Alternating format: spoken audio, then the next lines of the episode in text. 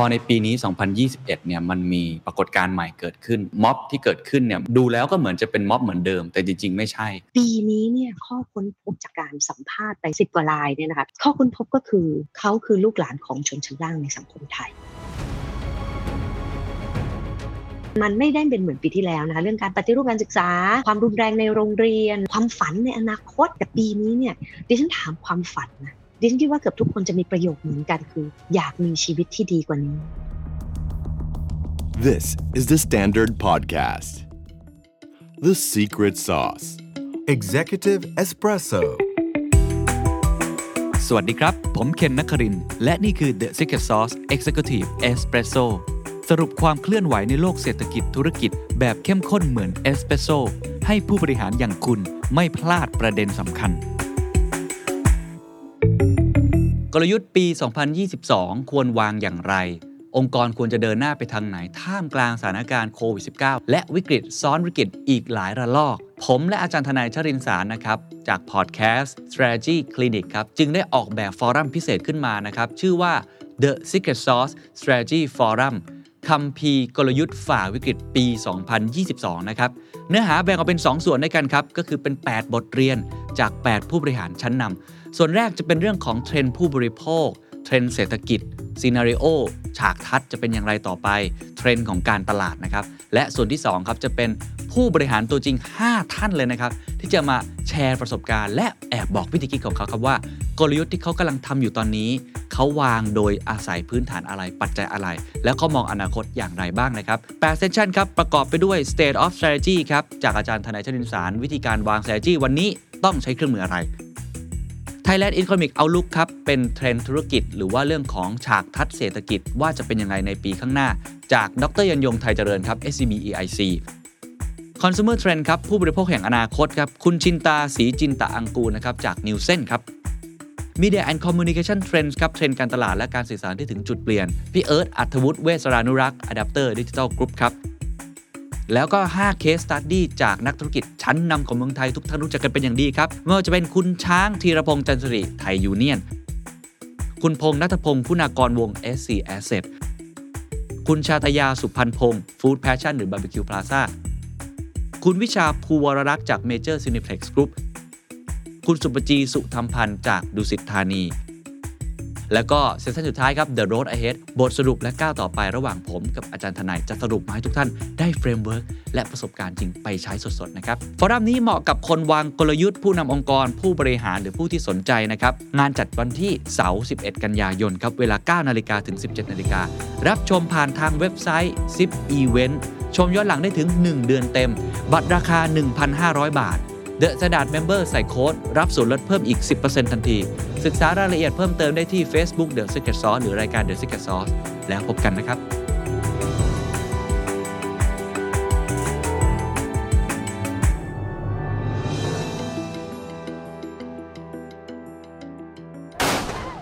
ม็อบดินแดงคือใคร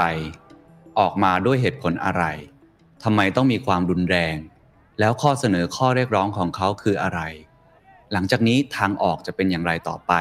ประเทศไทยจะเดินไปสู่จุดไหนคำถามที่ผมเล่ามาทั้งหมดเมื่อกี้ เชื่อว่าใครหลายคนกำลังตั้งคำถามอยู่นะครับ แล้วก็เกิดความกังวลค่อนข้างมากนะครับ เพราะว่าความแตกต่างระหว่างการชุมนุมปีที่แล้วคือ 2020 กับปีนี้ 2021 เนี่ย เราเห็นเลยก็คือมีการประทะกันเกิดขึ้น จากฝั่งของผู้ชุมนุมเอง หรือจากฝั่งของความมั่นคงเองนะครับ หลายคนก็เลยค่อนข้างกังวลนะครับว่าประเทศไทยจะเดินไปสู่จุดไหน เมื่อมันเกิดความรุนแรงแบบนี้เกิดขึ้น ผมคิดว่าหัวใจสำคัญก่อนที่เราจะไปหาทางออกกันครับ ก็คือต้องทำความเข้าใจก่อนว่า พวกเขาคือใคร แล้ววันนี้ต้องบอกว่าเราได้รับเกียรติมากนะครับ เพราะว่าอาจารย์ที่ทำงานวิจัยเกี่ยวกับเรื่องนี้ ไปสัมภาษณ์น้องๆ ไปสัมภาษณ์คนที่ออกมาชุมนุมแบบเชิงลึกเลยเนี่ย ทำให้เราเข้าใจพวกเขามากขึ้นนะครับ ก็คืออาจารย์กนกรัฐเลิศชูสกุลครับ อาจารย์ประจำคณะรัฐศาสตร์จุฬาลงกรณ์มหาวิทยาลัย อาจารย์เคยเขียนหนังสือ ซึ่งแปลงจากงานวิจัย ชื่อว่าสงครามเยนในระหว่างโบขาว เราก็เคยคุยกันไปแล้วนะครับ ตอนนั้นคือพยายามทำความเข้าใจของคนรุ่นโบขาวซึ่งผมขออนุญาตพูดอย่างนี้เลยก็คือกลุ่มคนรุ่นใหม่ที่เป็นชนชั้นกลาง แต่ว่าม็อบในครั้งนี้ เป็นอีกรูปแบบหนึ่งเลยครับ แตกต่างกันอย่างชัดเจน อาจารย์ทำงานวิจัยมาแล้วนะครับ บอกเลยว่ามันคือม็อบของคนชั้นล่างจริง ๆ ซึ่งน่าสนใจครับว่าเราจะจัดการเรื่องนี้อย่างไร เราจะหาทางออกร่วมกันอย่างไร ความหวังคืออะไร ลองไปฟังกันครับ สวัสดีอาจารย์กนกรัฐอีกครั้งหนึ่งนะครับ ขอบคุณมากที่ให้เกียรติกับรายการนะครับ ตอนที่แล้วเนี่ยเราคุยกันว่ามันคือม็อบโบขาวนะครับ อาจารย์ก็ทำงานวิจัยจนออกมาเป็นหนังสือสงครามเย็นในระหว่างโบขาว พอในปีนี้ 2021 เนี่ยมันมีปรากฏการณ์ใหม่เกิดขึ้น ก็คือม็อบที่เกิดขึ้นเนี่ยหลายคนดูแล้วก็เหมือนจะเป็นม็อบเหมือนเดิม แต่จริง ๆ ไม่ใช่ มีความเปลี่ยนแปลงมีรูปแบบวิธีการ หรือว่าบุคคลที่เข้าร่วมเนี่ยค่อนข้างแตกต่าง โดยเฉพาะที่บริเวณดินแดงนะครับที่หลายคนอาจจะกังวลนะครับ เพราะมันเกิดความรุนแรงประทะกันอย่างต่อเนื่องมากขึ้น เลยอยากให้อาจารย์เล่าให้ฟังก่อนนะครับว่าม็อบในปีนี้กับปีที่แล้วมันต่างกันยังไงครับในเชิงรายละเอียดทั้งหมดเลยครับ ก็ต้องเริ่มต้นก่อนนะคะว่าจริง ๆ หลังจากที่คุยกันไปปีที่แล้วเนี่ยข้อมูลจำนวนมากก็มาจากการเก็บข้อมูล ในพื้นที่การชุมนุมแบบที่ดิฉันลงไปคุยกับคนที่มาร่วมการชุมนุมใช่ไหมคะแต่พอปีนี้เนี่ยโดยเฉพาะในช่วง 1-2 เดือนที่ผ่านมานะคะเราจะเห็นภาพที่มันเปลี่ยนแปลงไปมากขึ้นเรื่อยๆเนาะโดยเฉพาะในหนึ่งเดือนที่ผ่านมาเนี่ยการยกระดับของการชุมนุมไปสู่เครื่องมือในการ เรียกร้องข้อเรียกร้องของเขาที่หลายคนบอกว่าอาจจะเป็นการชุมนุมแบบเผชิญหน้ามากขึ้นนะคะหรือเป็นสันติวิธีแบบไต่ระดับ นะหรือที่คนจำนวนมากมองว่าเป็นการใช้ความรุนแรงนะคะเน้นการเผชิญหน้า ซึ่งอันนี้เนี่ยมันมันทำให้คนที่สนใจปรากฏการณ์นี้ตั้งคำถามมากขึ้นว่าเฮ้ยมันมันเหมือนเดิมหรือมันเปลี่ยนแปลงจริงเพราะเราก็ยังเห็นภาพว่าก็ยังมีกลุ่มธรรมศาสตร์ม็อบทะลุฟ้ารีเดมที่เขาก็จัดคู่ขนานของเขา แต่เราเห็นกลุ่มใหม่ซึ่งปัจจุบันเรารู้จักเขาในนามม็อบทะลุแก๊สนะคะ แต่ว่าจริงๆแล้วเขาคือใครก็เลยทำให้ดิฉันคิดว่าเราคงต้องกลับไปเก็บข้อมูลกันใหม่ เราคงจะอยู่บนพื้นฐานของข้อมูลแบบเดิมไม่ได้ในการวิเคราะห์การเปลี่ยนแปลงนะดิฉันก็เริ่มไปเก็บข้อมูลแต่ครั้งนี้ไม่เหมือนเดิมนะคุณเคนคือ เราไม่สามารถที่จะไปเก็บข้อมูลในพื้นที่ได้นะคะเพราะว่าเงื่อนไขของการชุมนุมเนี่ยมีการเผชิญหน้ามีมันมีความไม่ต่อเนื่องในการพูดคุยเยอะมากเนก็เลยใช้วิธีการเก็บคอนแทคในพื้นที่ก็คือมีทีมลงไป ซึ่งอันนี้ต้องขอบคุณสื่อออนไลน์อย่าง plus seven นะคะ ซึ่งมีทีมช่วยในการลงไปแล้วก็หาคอนแทคคือใครก็ตามที่อยู่ฟอนไลน์ด้านหน้า ที่อยู่กับเผชิญหน้ากับเจ้าหน้าที่ความมั่นคงของรัฐนะคะ ใครที่มีการชุมนุมแบบเข้มข้นอยู่ยาวอยู่นานเนี่ยทางผู้ช่วยวิจัยก็จะไปเก็บคอนแทคคือไปขอเบอร์โทรศัพท์ จากนั้นก็จะมีการ in depth interview ออนไลน์นะคะซึ่งทำให้การพูดคุยเนี่ยมันเราได้คนที่อยู่ในพื้นที่จริง ๆ มีส่วนร่วมในการชุมนุมและอยู่ฟรอนไลน์จริงๆนะในขณะที่เราก็สามารถที่จะคุยกับเขาแบบลึกๆยาวๆได้ ซึ่งครั้งนี้เนี่ยดิฉันถามก็สี่เรื่องที่สำคัญนะหนึ่งก็คือพวกเขาคือใคร เพราะนี้เราเราอยากรู้มากว่าเอ๊ะเขายังยังคือคนเยาวชนกลุ่มเดิมหรือเปล่าใช่ไหมคะ พื้นฐานทางเศรษฐกิจการเมืองสังคมของเขาเป็นยังไงสองก็คืออะไรที่ทำให้เขาลุกขึ้นมามีส่วนร่วมทางการเมืองมันเหมือนกับปีที่แล้วไหมเรื่องการศึกษาเป็นประเด็นสำคัญหรือเปล่า หรือปัญหาโควิดมีผลต่อเขาไหม หรือว่าบทบาทของเจ้าหน้าที่รัฐ การตอบโต้หรือการสร้างเครือข่ายที่มันต่อเนื่องมาจากปีที่แล้วมีผลหรือเปล่านะคะสามก็คือทำไมเขาจึงเลือกที่จะเข้าร่วมการชุมนุม และมีส่วนร่วมในการชุมนุมที่มีแนวโน้มจะเผชิญหน้าและมีอันตรายมากๆนะคะก็คือมีมีทั้งปฏิบัติการจากผู้ชุมนุม และต้องไปเผชิญหน้ากับเจ้าหน้าที่รัฐที่ก็ยกระดับปฏิบัติการที่ใช้ต่อการจัดการกับมวลชนนะคะเรื่องสุดท้ายก็คือความฝันความหวัง สิ่งที่เขาอยากบอกกับผู้ใหญ่ในบ้านเมืองนี้เนี่ย มันยังเหมือนกับปีที่แล้วไหมความฝันเขาแตกต่างกันหรือเปล่านะคะอันนี้ก็คือคือจุดเริ่มต้นที่เราทำให้มันเห็นข้อค้นพบที่น่าสนใจจำนวนมากว่าเขาเหมือนหรือไม่เหมือนกับเยาวชนในปีที่แล้วอย่างไรนะคะครับโอ้ดีมากเลยครับ เป็นคำถามที่หลายคนอยากรู้นะครับ เพราะว่าถ้าเกิดเราจะจะเหมือนเรียกว่าหาทางออกร่วมกันเนาะเราต้องทำความเข้าใจก่อน ว่าเขาเป็นใครเขาออกมาทำไม หรือว่าทำไมเอาพูดตามตรงทำไมมันถึงมีความรุนแรงเกิดขึ้น แล้วก็ความฝันความหวังของเขาคืออะไร เราไปที่อันแรกก่อนครับ หลายคนก็สงสัยมากว่า พวกเขาเป็นใครครับ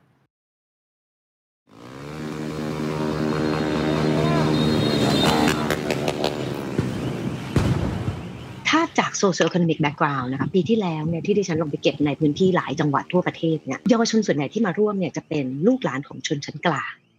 ชนชั้นกลางระดับสูง ไปจนถึงชนชั้นกลางระดับล่างแต่เป็นลูกหลานชนชั้นกลางนะคะคืออย่างน้อยเนี่ยมีมือถือรุ่นใหม่ ๆนะคะ มีโอกาสในการเข้าถึงระบบการศึกษาเข้าถึงมหาวิทยาลัยนะคะ แต่ปีนี้เนี่ยข้อค้นพบจากการสัมภาษณ์ไปสักประมาณสิบกว่ารายเนี่ยนะคะทำ in depth interview นะคะแล้วก็กำลังเก็บเคสเพิ่มขึ้นเรื่อยๆเนี่ยข้อค้นพบก็คือเขาคือลูกหลานของชนชั้นล่างในสังคมไทย ลูกหลานชนชั้นล่างยังไงนะคะ การวัดคืออะไรหนึ่งนะคะ เกือบทั้งหมด ไม่ใช่เกือบทั้งหมดนะสิบห้าคนจากสิบห้าคนที่สัมภาษณ์อยู่บ้านเช่า อยู่ในชุมชนแออัดในพื้นที่ต่างๆทั่วกรุงเทพนะคะ จากสิบห้าคนเนี่ยสิบสามคนพ่อแม่มีอาชีพรับจ้าง และได้รับผลกระทบจากโควิด คือตกงานทันทีทำงานอยู่ในทั้งโรงงาน ค้าขายตลาดนัดนะคะ แล้วก็อีกหลายคนที่มีปัญหาเรื่องการเงินนะคะทั้ง 15 คนนี้เชื่อไหมคะ ไม่มีใครจบปริญญาตรี ไม่มีใครจบปริญญาตรีเลยทั้ง 15 คน มีหนึ่งคนที่พยายามเข้าเรียนปริญญาตรีปีหนึ่งแต่เมื่อเจอการเรียนออนไลน์ รู้สึกว่าการจ่ายเงินค่าเทอมเนี่ยไม่คุ้มละต่อการเรียนนะคะคือได้รับผลกระทบทันทีนะคะ11 คนจบเพียงแค่ชั้นมัธยมปีที่ 3 อีก 3 คนจบแค่ป .6 คือดิฉันตกใจมากนะกับข้อมูลที่ได้ คือชนชั้นล่างในสังคมจริง ๆ ทั้งในแง่ เศรษฐกิจการศึกษา สถานภาพทางสังคมไม่ต้องพูดถึงนะคือคนเหล่านี้เนี่ยคือคนที่เป็น third class citizen ในสังคมไทยทำไมถึงมองอย่างนั้น ผลกระทบจากโควิดบอกเราเลยนะคะ ในทั้ง 15 คนนี้ดิฉันมีเคสเยอะแยะไปหมดที่พ่อแม่ปู่ย่าได้รับผลกระทบจากโควิด และไม่ได้รับผลกระทบจากโควิดเขาไม่สามารถเข้าถึงการรักษาพยาบาลได้ ไม่มีใครเลยที่ไม่มีไม่มีญาติที่ติดโควิด นะคะญาติที่ติดโควิดจำนวนมากอยู่ต่างจังหวัดบ้าง ที่อยู่ในกรุงเทพเนี่ยรักษาตัวเองที่บ้าน มีคนหนึ่งคุณปู่เสียชีวิต โทรไปให้มาเรียกเก็บเออศพนะคะ ไม่มา ทางโรงพยาบาลถามก่อนเลยว่าเป็นข้าราชการไหมเป็นรับราชการหรือเปล่ามีประกันหรือเปล่า เมื่อเขาตอบทั้งสามอย่างนี้โรงพยาบาลบอกว่าไม่สามารถเก็บได้ตอนนี้รถรถพยาบาลเก็บศพเต็ม คือคือคนเหล่านี้เนี่ยเป็นคนที่อยู่ในชนชั้นที่ไม่สามารถเข้าถึงการบริการของสาธารณะได้ของรัฐบาลได้โดยเฉพาะในท่ามกลางวิกฤตแบบนี้ แม้แต่การเข้าถึงการตรวจยังไม่มี เด็กทั้ง 15 คนเยาวชนและและคนทั้ง 15 คนนี้นะคะไม่มีใครได้ฉีดวัคซีน ไม่มีใครได้ฉีดวัคซีน มีสองสาคนที่พยายามลงทะเบียนแต่ลงทะเบียนไม่ได้ แล้วคือทุกคนนะคะ ใช้มือถือเข้าถึงโซเชียลมีเดีย แต่มีสามหนึ่งสี่คนเล่าที่ฉันฟังว่า การลงทะเบียนฉีดวัคซีนเป็นเรื่องยากมากสำหรับเขา ซึ่งถ้าสำหรับเราเนี่ยมันไม่ใช่เรื่องยากใช่ไหมปัญหาคือเราเราเรากดไม่ทันน่ะคือเรากดไม่ทัน เราเลยลงโมเดอร์นาไม่ได้ใช่ไหมสำหรับเขานี่คือการลงทะเบียนฉีดวัคซีนแค่ธรรมดาเนี่ยที่มันกลายเป็น การลงทะเบียนที่ fragment มาก คือตอนแรกมีหมอ มีหมอพร้อมอยู่หนึ่งอันใช่ไหมจากนั้นทุกพื้นที่กระจายตัวในการเข้าถึงในการจองวัคซีนหมด พวกเขาบอกว่าเขาเป็นคนหาใช้ที่ไม่มีเวลาที่จะมาติดตามจริง ๆ ว่าการไปจองวัคซีนเนี่ยจะต้องไปจองที่ไหนบ้าง คือเนี้ยได้ทำให้ดิฉันตกใจมากนะ ดิฉันคิดว่ามันไม่ใช่ปัญหาเรื่องออนไลน์ลิเทเลซีแต่มันเป็นปัญหาเรื่องการจัดการภาครัฐ ต่อการเข้าถึงของคนที่เป็นคนด้อยโอกาสจริง ๆ คือคือแค่ฟังปัญหาแค่นี้เราก็เริ่มรู้สึกว่าเขาเป็นคนอีกกลุ่มหนึ่งเลยที่แตกต่างจากคนรุ่นใหม่ปีที่แล้วใช่ไหมคะคือ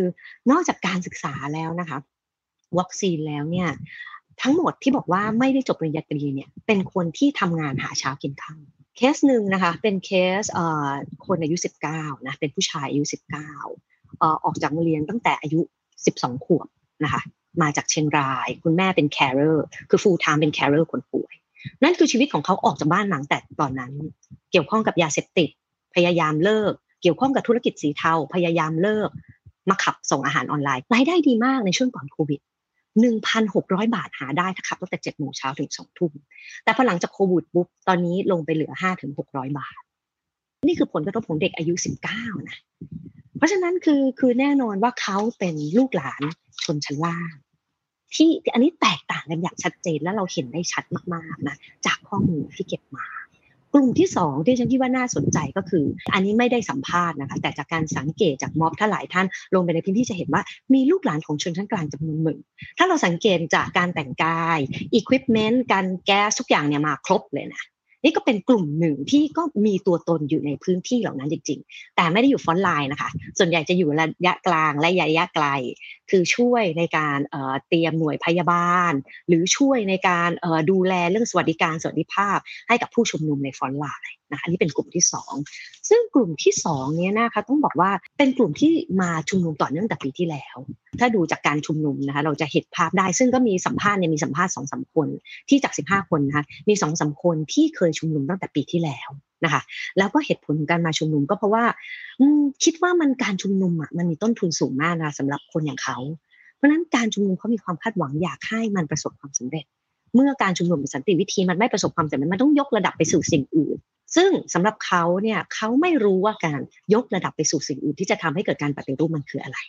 มันนั่นคือการเข้าร่วมเนี่ยเป็นการไปสู่ยุทธการในการเปลี่ยนแปลงแบบอีกแบบหนึ่งนะคะ กลุ่มสุดท้ายที่ดิฉันอันนี้ไม่ใช่กลุ่มสุดท้ายแต่ดิฉันคิดว่ามันเป็นแง่มุมที่น่าสนใจที่มันต่างจากปีที่แล้วก็คือว่า จาก 15 คนเนี่ยนะคะมี 12 คนเนี่ยไม่เคยมาชุมนุมเลยสองเดือนนี้เป็นครั้งแรกที่มาเข้าร่วมการชุมนุม และคนกลุ่มนี้เป็นคนที่มีอายุน้อยมาก ตั้งแต่อายุ 13 ถึงอายุ 18 19 ปี คนกลุ่มนี้นะคะ เป็นคนที่ไม่รู้จักไม่มีประสบการณ์ทางการเมืองเลยนะดิฉันจะสอบถามว่ารู้จักกลุ่มก่อนหน้านี้ไหมนะธรรมศาสตร์รีเดมฟรียูสกลุ่มมอฟเฟสเขาไม่รู้จักกลุ่มเหล่านี้เลยนะคะมาเข้าร่วมครั้งแรกในช่วงสองเดือนที่ผ่านมาเขาเป็นผู้ได้รับผลกระทบจากโควิดจริงๆอะเขาไม่รู้จักกลุ่มอะไรเลยนะมาเข้าร่วม เกือบทั้งหมดที่มาเข้าร่วมเนี่ยนะคะยกเว้นกลุ่มที่มาตั้งแต่ปีที่แล้วนะ มาแบบปัจเจกมาสองสามคน มากลุ่มเพื่อนโรงเรียน มากลุ่มเพื่อนโรงเรียนอาชีวะ หรือมาเพราะว่าเห็นบนโลกออนไลน์นะคะ ก็เห็นแล้วก็เห็นการชุมนุมก็เลยมา แล้วก็คิดว่าเป็นม็อบหลายคนบอกว่าเป็นม็อบที่เขาทำอะไรได้ การปฏิบัติการแบบการเผชิญหน้าเนี่ย โดยฟิสิกอลเขาทำได้ทันทีนี่คือความแตกต่างที่เราเห็นภาพของกลุ่มปีที่แล้วกับกลุ่มปีนี้ที่น่าสนใจค่ะ โอ้โหครับชัดเจนมากนี่คือเป็นอีกตัวแปรหนึ่งในสมการการเมืองไทยเลยนะครับที่เราอาจจะไม่ค่อยได้เห็นสักเท่าไหร่นะครับซึ่งอย่างที่อาจารย์บอกเนี่ยผมว่าที่เราเคยพูดกันว่าความเหลื่อมล้ำพูดถึงเรื่อง K-shape recovery จริง ๆ กลุ่มนี้อาจจะเป็นกลุ่มที่ได้รับผลกระทบเยอะที่สุดในทุกมิติ ไม่ว่าจะเป็นที่อยู่อาศัยการศึกษาสุขภาพ โควิด วัคซีน ทุกอย่างเลยนะครับทำให้เราเห็นคนกลุ่มนี้ออกมามากขึ้นเรื่อยๆซึ่งผมเชื่อว่าจริง ๆ ก็มีคนกลุ่มแบบนี้อยู่ทั่วประเทศนะเพียงแต่ว่าอาจจะไม่ได้ออกมารวมตัวมาชุมนุมนะครับ น่าสนใจมากว่ามีมีโปรไฟล์ที่แตกต่างนะครับ แล้วเราเริ่มจะเข้าใจเขามากขึ้น ทีนี้ก็คงต้องถามต่ออันที่สองนะครับที่อาจารย์เกริ่นไว้ว่า พอเราเข้าใจว่าเขาคือใครแล้วเนี่ยก็ต้องเข้าใจเบื้องลึกอีกว่าเขาออกมาทำไมครับอาจารย์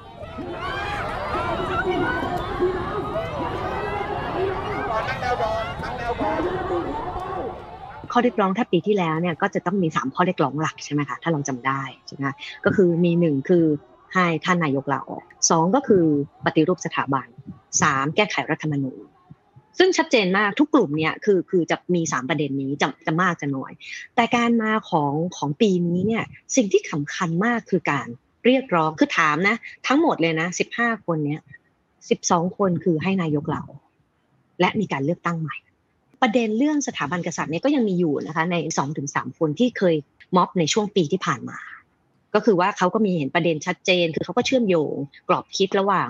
สถาบันกษัตริย์ สถาบันกองทัพหลากหลายอย่าง แล้วก็ตัวตัวรัฐบาลและผู้นำด้วยนะคะแต่สำหรับปีนี้เนี่ยเดนคิดว่ามันเป็นวิกฤตการณ์ของความเชื่อมั่นในตัวผู้นำจริงๆ และปัญหาเฉพาะหน้าที่มันเกิดเนี่ยมันอธิบายได้ง่ายมากขึ้นว่ามันเกิดขึ้นจากตัวผู้นำและจุดเริ่มต้นของการไปชุมนุมเนี่ยนะคือการไปบ้านท่านนายกดิฉันถามหลายคนว่าทำไมมาเขาบอกพ่อจะไปบ้านท่านนายก แต่แต่ปัญหาคือพอมาถึงกลางทางปุ๊บม็อบกลุ่มเดิมก็คืออย่างม็อบอัทลุฟ้าอย่างเงี้ย หยุดแล้วก็ถอนถอยแล้วก็ยุติกิจกรรม คือทำให้พวกเขารู้สึกว่า เอ้ย แบบจริง ๆ แล้วประเด็นที่เขาเรียกร้องเนี่ยมันไม่ได้คือมันคือปัญหาเรื่องตัวเขาอะปัญหาที่เรารับรับผลกระทบและเขาต้องการให้มันแก้จริง ๆ คือถ้านึกถึงปีที่แล้วใช่ไหมคะ ความฝัน ความหวัง การพูดถึงเชื่อมโยงปัญหาเนี่ยมันเป็นการ คือถ้าเป็นนักนักทฤษฎีแบบ social movement เนี่ยก็จะมองว่าเขาลุกขึ้นมาเพราะผ่านกรอบคิดบางอย่าง ที่เชื่อมโยงปัญหาตัวเขา กับสถาบันทางการเมือง ไม่ว่าจะเป็นรัฐสภารัฐธรรมนูญพรรคการเมือง สถาบันพระมหากษัตริย์ตัวนายก ทั้งหมดนี้เนี่ยเขาจะเห็นภาพการเชื่อมโยงโครงสร้างที่ชัดเจน นั่นข้อเรียกร้องของเขามันเป็นในเชิงโครงสร้างมากๆ แต่สำหรับคนรุ่นนี้คนคนที่มาในสองสาเดือนนี้เป็นคนที่ได้รับผลกระทบจากตัวเขาโดยตรง เศรษฐกิจสังคมนะคะชีวิต ซึ่งเขาออกมาเรียกร้องปุ๊บเนี่ยข้อเรียกร้องของเขาคือทำยังไงก็ได้ให้รัฐบาลที่เขาเชื่อว่าบริหารผิดพลาดเขาเชื่อว่านะรัฐบริหารผิดพลาดเนี่ยออกไป แล้วก็มีการแก้ไขปัญหาปากท้องของพวกเขา ถามหลายคนว่าเรื่องสถาบันอื่นๆแล้วมีปัญหาไหมคือดิฉันคิดว่าการเชื่อมโยงประเด็นแบบนี้ยังไม่ได้ชัดเจนมากนักในในในคนที่เพิ่งเพิ่งเข้ามาร่วมการชุมนุม นะคะเพราะนั้นปัจจัยที่สำคัญมากที่สุดเลยอะมันมันไม่ได้เป็นเหมือนปีที่แล้วนะคะเรื่องการปฏิรูปการศึกษา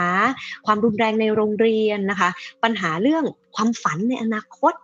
อนาคตของเขาจะเป็นยังไง แต่ปีนี้เนี่ยดิฉันถามความฝันนะดิฉันคิดว่าเกือบทุกคนจะมีประโยคเหมือนกันคือ อยากมีชีวิตที่ดีกว่านี้ ชีวิตที่ดีกว่านี้อะคือแสดงว่าอะไรแสดงว่าชีวิตที่เขามีอยู่ตอนเนี้ย มันเป็นชีวิตที่เขาเองเขารู้สึกว่ามันมันเป็นชีวิตที่เขาไม่ปรารถนาเลย มันไม่ใช่การถูกกดขี่ในครูในโรงเรียนไม่ได้เอ็กซ์เพรสตัวตนนะ มันไม่ใช่เรื่องการรู้สึกเพื่อนเขาถูกคุกคามไม่ใช่นะแต่นี่คือชีวิตที่เขาเป็นอยู่ทุกวันนี้มันเป็นชีวิตที่เขาเองก็รับกับมาตรฐานในชีวิตทุกวันนี้ของเขาไม่ได้นะคะเพราะฉะนั้นดิฉันว่านี่คือ driving force ที่สำคัญแล้ว มันแตกต่างและดิฉันว่ามันมันมันเป็นปัญหาที่ถ้าปีที่แล้วเราพูดว่าเราพูดถึงปัญหาการศึกษาไทยมา 20 กว่าปี แล้วเราไปแก้ไม่ได้ และเราก็ไม่แก้ต่อไปแต่ม็อบซา ไม่ใช่เรียกว่าม็อบซานะแต่ว่ามีเงื่อนไขหลายอย่างเพราะว่าปัญหาเหล่านั้นมันเป็นปัญหาที่ไม่เป็นปัญหาขอขาดบาดตาย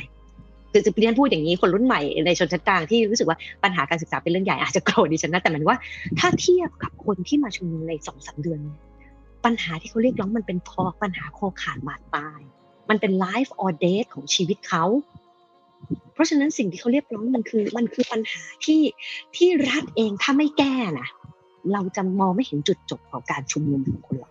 ชัดเจนมากนะครับ ผมเปรียบเทียบอย่างนี้ ถ้าเป็นของม็อบปีที่แล้วเนี่ยจะเป็นม็อบที่พูดถึงความหวัง พูดถึงความสิ้นหวัง ก็คือเขามองถึงอนาคตของตัวเขาเอง แล้วก็เป็นปัญหาเชิงโครงสร้างใช่ไหมครับ แต่ของวันนี้เนี่ยที่เราเห็นเนี่ยคือพูดถึงชีวิตวันนี้เลย ว่าจะเป็นจะตายอย่างไร แล้วก็พูดถึงเรื่องของอความเป็นอยู่ของเขาที่มันสภาพมันค่อนข้างแย่มากด้วย นะครับก็เลยอยากถามอาจารย์นะครับว่าอาจารย์ศึกษาการชุมนุมนะฮะการรวมตัวกันตั้งแต่อดีต 14 ตุลา 6 ตุลาพฤษภาธมิน เสื้อเหลืองเสื้อแดงอะไรอย่างเงี้ยนะครับในประเทศไทยมีประวัติศาสตร์การชุมนุมลักษณะแบบนี้ถูกไหมครับ ที่ชุมนุมเพื่อชีวิตความเป็นอยู่ในวันนี้ ผมไม่แน่ใจว่าอย่างเช่น อาจจะเป็นม็อบคนจนหรือเปล่า หรือว่าอาจจะเป็นม็อบเกษตรกรสาภาพแรงงาน มันมีลักษณะคล้ายกันไหมครับ หรือว่าจริง ๆ แล้วเป็นเป็นคุณสมบัติใหม่ที่ไม่เคยเกิดขึ้นมาก่อนนะครับ จริงๆ แล้วจะบอกว่าเป็นการชุมนุมพื้นฐานมากของการเมืองไทยนะคือตั้งแต่เราจำได้ว่าช่วง 14 ตุลา 6 ตุลาเนี่ยมวลชนที่สำคัญพี่น้องมวลชนที่สำคัญคือพี่น้องกรรมกรแรงงาน ชาวนา ใช่ไหมคะการชุมนุมเนี่ยก็เป็นมวลชนใหญ่สำคัญมาก แล้วก็เป็นกำลังหลักด้วยซ้ำนะคะหรือในช่วงทศวรรษ 2530 เนี่ยการเติบโตขึ้นของสมัชชาคนจน ขบวนการดินน้ำป่าในการเมืองไทย เกษตรกรรายย่อยนะคะพูดถึงพี่น้องชนเผ่าเนี่ยก็เป็นการชุมนุมเรียกร้องผลประโยชน์ระยะสั้น หรือจะบอกพี่น้องเสื้อแดงอย่างเงี้ยนะก็เป็นเป็นประเด็นปัญหาเรื่องปากท้องอะปัญหาผลประโยชน์เฉพาะหน้า แต่สิ่งที่มันแตกต่างคือการจัดการของรัฐ ในช่วงยุคระหว่าง 14 ตุลาถึง 6 ตุลาเนี่ยรัฐใช้ความรุนแรงแล้วไม่จบถ้าคุณจำได้ ม็อบขยายตัวมากขึ้นจนสุดท้าย พี่น้องเกษตรกร พี่น้องชาวนา พี่น้องกรรมกรไปเข้าร่วมกัน ต่อสู้กับพรรคคอมมิวนิสต์แห่งประเทศไทยนะคะสุดท้ายจบคือยังไง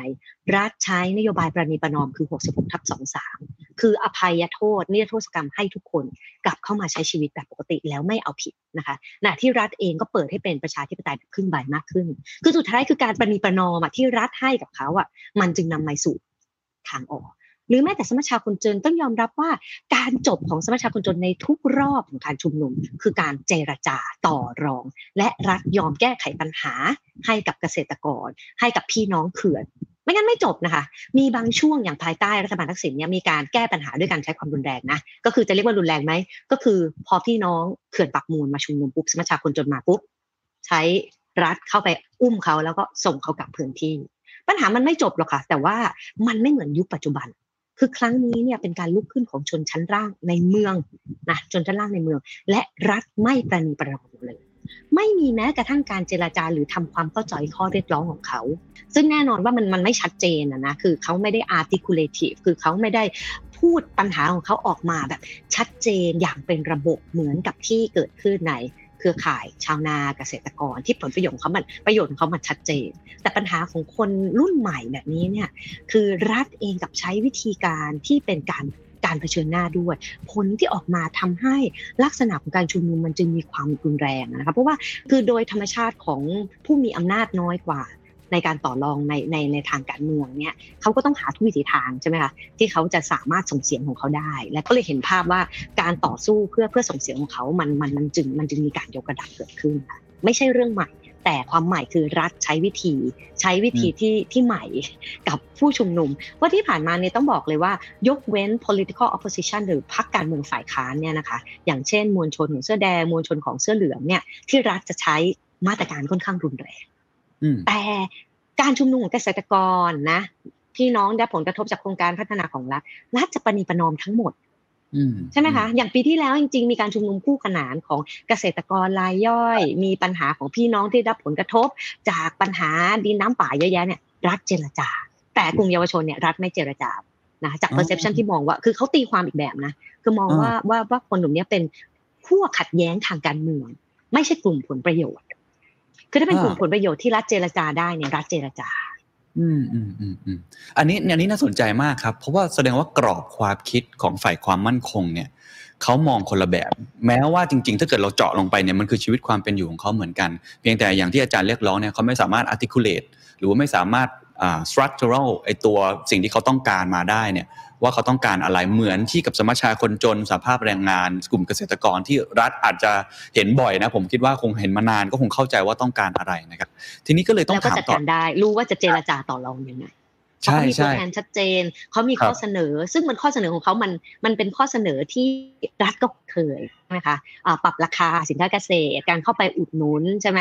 การ การเข้าไปยกเลิกโครงการ การพัฒนาบางอัน การจ่ายเงินค่าชดเชย ผมถามแบบซิมเ l ิลมากๆเลยแล้วหลายคนก็ก็อาจจะมีคำถามแบบนี้อาจจะตรงๆเลยนะว่า แล้วทำไมต้องต้องมีความรุนแรงเกิดขึ้น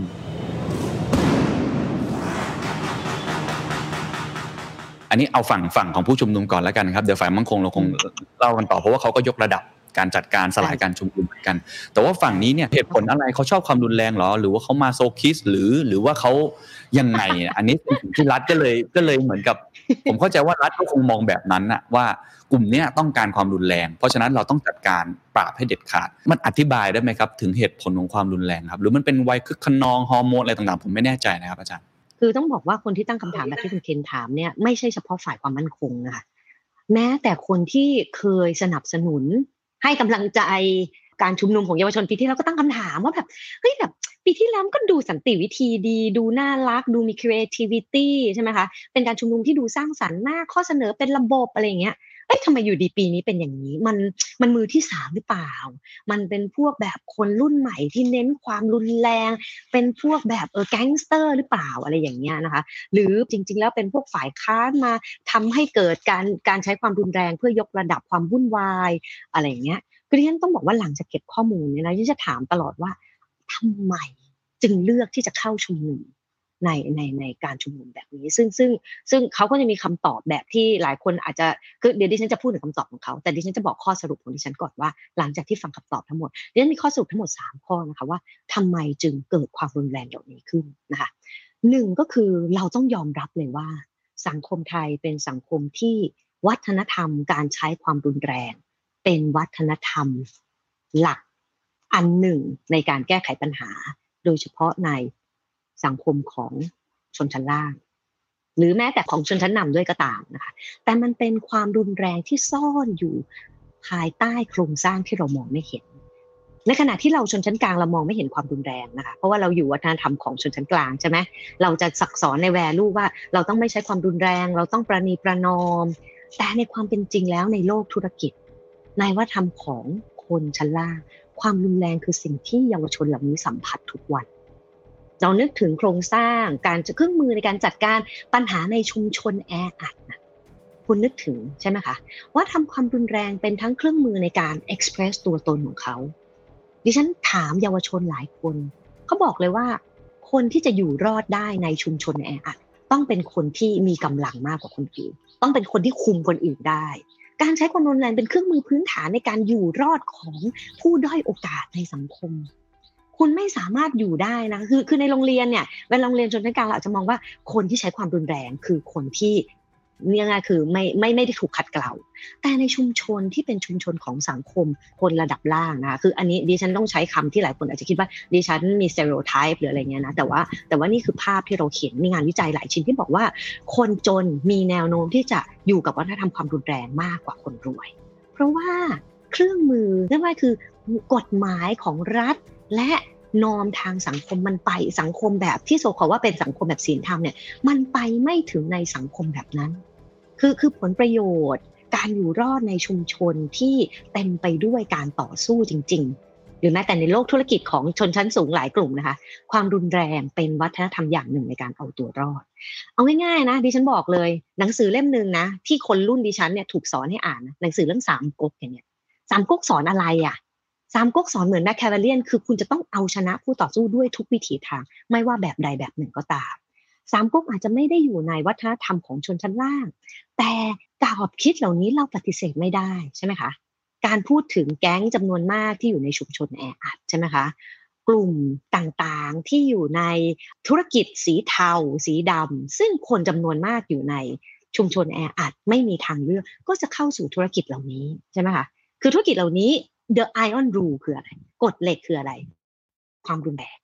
พ่อแม่หลายคน หรือแม้แต่ตัวเยาวชนหลายคนที่เข้าร่วมกับการชุมนุมครั้งนี้เนี่ย อยู่ในชุมชนที่อยู่ท่ามกลางบรรยากาศแบบนี้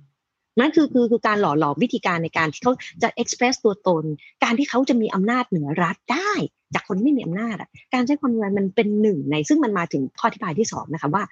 ความรุนแรงหรือการกระทำปฏิบัติการความรุนแรงด้วยตัวเขาเองเนี่ยไม่ว่าจะเป็นการเผชิญหน้า การ แย่ตำรวจ การใช้เครื่องมืออย่างเช่นที่เราเห็นกันอยู่นะไม่ว่าจะเป็นลูกบอลระเบิดปิงปองประทัดยักษ์เหล่านี้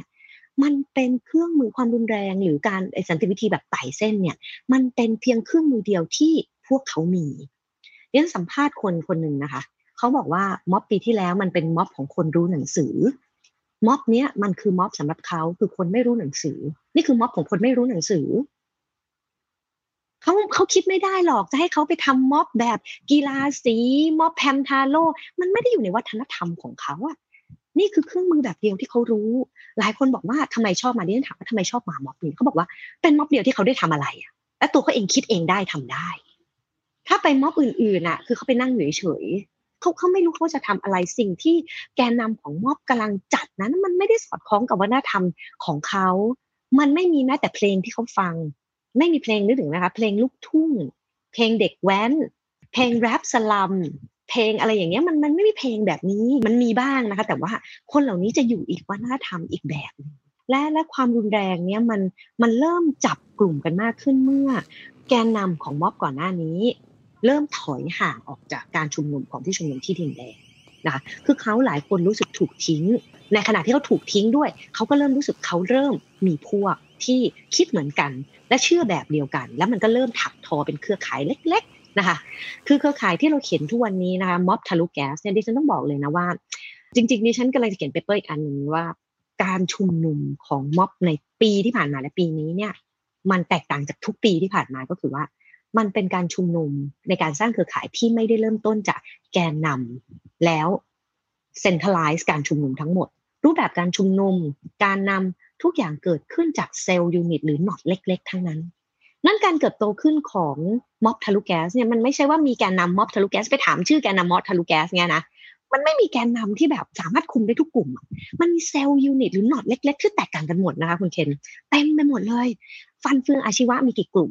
โอ้โห นับไม่ได้อะหรือตอนนี้ม็อบทะลุแก๊สแต่ละ cell unit ดิฉันไปถามดิฉันไปสัมภาษณ์เนี่ยนะแต่ละคนมีกลุ่มของตัวเองดิฉันถามว่าสื่อสารยังไง ในการที่เตรียมของมาอะไรเงี้ย ผ่าน Facebook group ย่อย ผ่านปากต่อปาก หลายคนไม่ได้มาชุมนุม เพราะว่าเห็นในโซเชียลมีเดียนะดิฉันเพิ่งเคยเจอเป็นครั้งแรกว่า การมาชุมนุมเกิดขึ้นจากปากต่อปากของกลุ่มเพื่อนโรงเรียน ของกลุ่มที่เขาบอกได้เลยว่า เขาสามารถมาเอ็กซ์เพรสความเป็นตัวตน แน่นอนว่าหลายคนบอก วัฒนธรรม การทะเลาะวิวาทกันของกลุ่มอาชีวะเนี่ยนะคะคือจุดเริ่มต้นของม็อบครั้งนี้ แต่ฉันคิดว่าคือปัญหาเราก็คือเราก็ไม่เคยไปเข้าใจ หรือทำให้มันเป็นเรื่องที่เป็นระบบจริง ๆ ว่าทำไมนักศึกษาอาชีวะถึงต้องตีกันใช่ไหมคือความรุนแรงมันเป็นวัฒนธรรมแบบหนึ่งไปแล้วหรือเปล่า ของผู้ด้อยโอกาสของคนที่ไม่มีเครื่องมืออย่างอื่นน่ะ การทะเลาะกันของสถาบันมันจะแก้กันไปยังไงแล้วไม่เคยมี channel แล้วไม่เคยมี method นะนั่นมันคือเป็น single political method ที่เขามี ดิฉันพูดนี่ไม่ได้สร้างความชอบธรรมนะแต่เพื่อให้เราเข้าใจว่าเวลาถามว่าเขามาทำไมเขาบอกว่าเป็นม็อบเดียวที่เขาทำอะไรได้นะเรื่องสุดท้ายที่คิดว่ามันสำคัญมาก และทุกคนก็พูดเหมือนกันนี้ ทั้ง 15 คนพูดเลยก็คือว่าสำหรับพวกเขาความรุนแรงจะไม่ใช่เรื่องแรกที่เขาทำเขาบอกว่าม็อบของเขาเนี่ยคืออันนี้ประมาณเจ็ดแปดคนนะจะเริ่มต้นว่าเขาไม่ได้เห็นด้วยกับม็อบ ที่ใช้ความรุนแรงแปดคนนี่จำได้ เริ่มต้นเขาบอกว่าม็อบของเขาเขาเห็นด้วยกับม็อบสันติวิธีเขาไม่ได้รังเกียจการชุมนุมสันติวิธีของม็อบก่อนหน้านี้นะเขาก็เห็นด้วย แต่เขามองว่ารัฐใช้ความรุนแรงกับพวกเขาก่อนซึ่งอันนี้ก็ถกเถียงนะใครใช้ก่อนไม่ใช้ก่อนแต่ มุมมองของเขาคือเขาเห็นจากคลิปเขาเห็นจากสื่อเขาเห็นจากเพื่อนข้างๆที่ถูกยิงมีน้องผู้หญิงคนอายุสิบหกนะคะ อยู่อาชีวะ เขาอยู่ในกลุ่มของเพื่อนเยาวชนที่ถูกยิงแล้วมือขาดที่ถ้ากลับได้ระเบิดมือขาดคือเขาบอกเขาแทบบ้าแบบมันทำให้เขารู้สึกว่าเขาต้องทำอะไรสักอย่าง เพื่อที่จะตอบต่อความรุนแรงที่เขาเผชิญจริง ๆ นั่นคือเพื่อนสนิทเขาคือความรุนแรงที่ที่เกิดขึ้นเนี่ยมันยกระดับมากขึ้นเรื่อยๆ แล้วในขณะที่ถ้าเป็นคนปีที่แล้วนะถ้าเป็นม็อบปีที่แล้วเรื่องเป็นลูกหลานชนชั้นกลาง ถ้าเขาเจอความรุนแรงนะเขากลัวถอย อันนี้ต้องยอมรับว่ามีการถอยจริง ๆ การ เปลี่ยนแปลงยุทธศาสตร์ใช่ไหมคะหลายกลุ่มเนี่ยจากเดิมที่เน้นประเด็นเรื่องทะลุเพดาน ก็พยายามที่จะลดลงบ้าง เพื่อที่จะลดแรงปะทะการเผชิญหน้า ที่อาจจะนำมาซึ่งการที่รัฐอาจจะยกระดับความรุนแรงเมื่อมันเป็นประเด็นที่ไปแตะกับประเด็นสถาบันหรือประเด็นที่มันละเอียดอ่อนมากๆเขาพยายามจะลดเพดาน แต่ปัญหาก็คือว่าคนกลุ่มนี้ในปีนี้เนี่ยไม่ใช่ปีที่แล้ว คำถามที่ฉันถามเสมอทุกคนก็คือว่าในช่วงสัปดาห์ที่ผ่านมาเนี่ยรัฐบาล โดยเฉพาะเจ้าหน้าที่ฝ่ายความมั่นคงเปลี่ยนแปลงยุทธศาสตร์จากเดิมมาก คือจับเยอะขึ้น และไม่ใช่จับแกนนำจับมวลชน จับจริงๆนะคะจับดำเนินคดี มวลชน มีการใช้สิ่งที่ไปไกลกว่ากระสุนยางด้วย ไม่ว่าจะเป็นฝ่ายไหนก็ตาม แต่มันมีความรุนแรงในม็อบอันตรายที่มีต่อผู้ชุมนุมมากขึ้น กลัวไหมคิดว่าจะไม่ไปอีกไหม ร้อยเปอร์เซ็นจากสิบห้าคนคือไม่กลัว และยิ่งเป็นแรงผลักให้เขาไปเรียนถามเสมอว่าไม่กลัวติดคุกเหรอไม่กลัวติดคุกจริงๆเหรอนี่มันไม่ใช่แบบปีที่แล้วนะทุกคนพร้อมติดคุก เพื่อนข้างๆโดนดำเนินคดี หลายคนบอกว่าชีวิตของเขานะคะ มันไม่ได้มีค่าอะไรแตกต่างจากในคุก และที่สำคัญหลายคนมีเพื่อนอยู่ในคุกอยู่แล้ว เขาบอกว่าเข้าไปเขามีเพื่อนแน่นอน คือมันอาจจะเป็นวิธีคิดของคนที่ยังไม่เคยโดนจับอะนะสำหรับดิฉันนะจริงๆการโดนจับการติดคุกมันไม่ใช่เรื่องสนุกแน่นอน แต่ว่าวิธีคิดของเขาเนี่ยมันสะท้อนว่ามันมันแตกต่าง ต้นทุนทางสังคม ทุนทางสังคมของคนที่มาชุมนุมสองเดือนเนี่ยมันแตกต่าง มันต่ำกว่า ชนชั้นกลางคนรุ่นใหม่ชนชั้นกลางปีที่แล้ว คนรุ่นใหม่ชนชั้นกลางปีที่แล้ว ต้นทุนในชีวิตของเขามันสูงใช่ไหมคือการแลกระหว่างการติดคุกกับอนาคตที่ถึงแม้โครงสร้างไม่เปลี่ยนเขายังมีโอกาสในการจะมีอนาคตที่ดี แต่คนในสองเดือนนี้เนี่ยที่มาที่ม็อบดินแดงอนาคตของเขามันไม่มีดีไปกว่านี้แล้วอะเพราะฉะนั้นการติดคุกคือหลายคนอาจจะเคยเกี่ยวข้องกับธุรกิจเกรย์ใช่ไหมคะ คือเส้นชีวิตของเขามันไปใกล้คุกมากๆแล้วแต่ไหนแต่ไร ต้นทุนวิธีคิดมันต่างกันมาก เพราะฉะนั้นคือการที่รัฐใช้วิธีการแบบเดิม การจับปราบใช้ความรุนแรงหรือแม้จะไปในถึงในกระสุนจริงเนี่ยมันอาจจะไม่สามารถที่จะหยุดม็อบหรือมวลชนกลุ่มนี้ได้ เพราะสเต็กนะคะ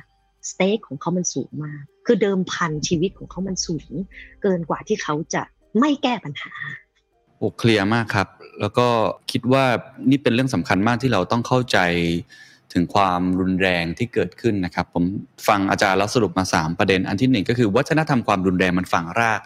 ในสังคมไทยอยู่แล้ว โดยเฉพาะขออนุญาตใช้คำนี้คือสังคมไทยชั้นล่าง นะครับอันนี้ผมผมคิดว่าทุกท่านรู้อยู่แล้วว่าไม่ปฏิเสธด้วยว่าชุมชนแออัดเองธุรกิจสีเทาเอง หรือเวลาเราดูภาพยนตร์หลาย ๆ เรื่องที่สร้างจากชีวิตจริงเนี่ยมันมันเป็นเรื่องที่เกิดขึ้นหรือ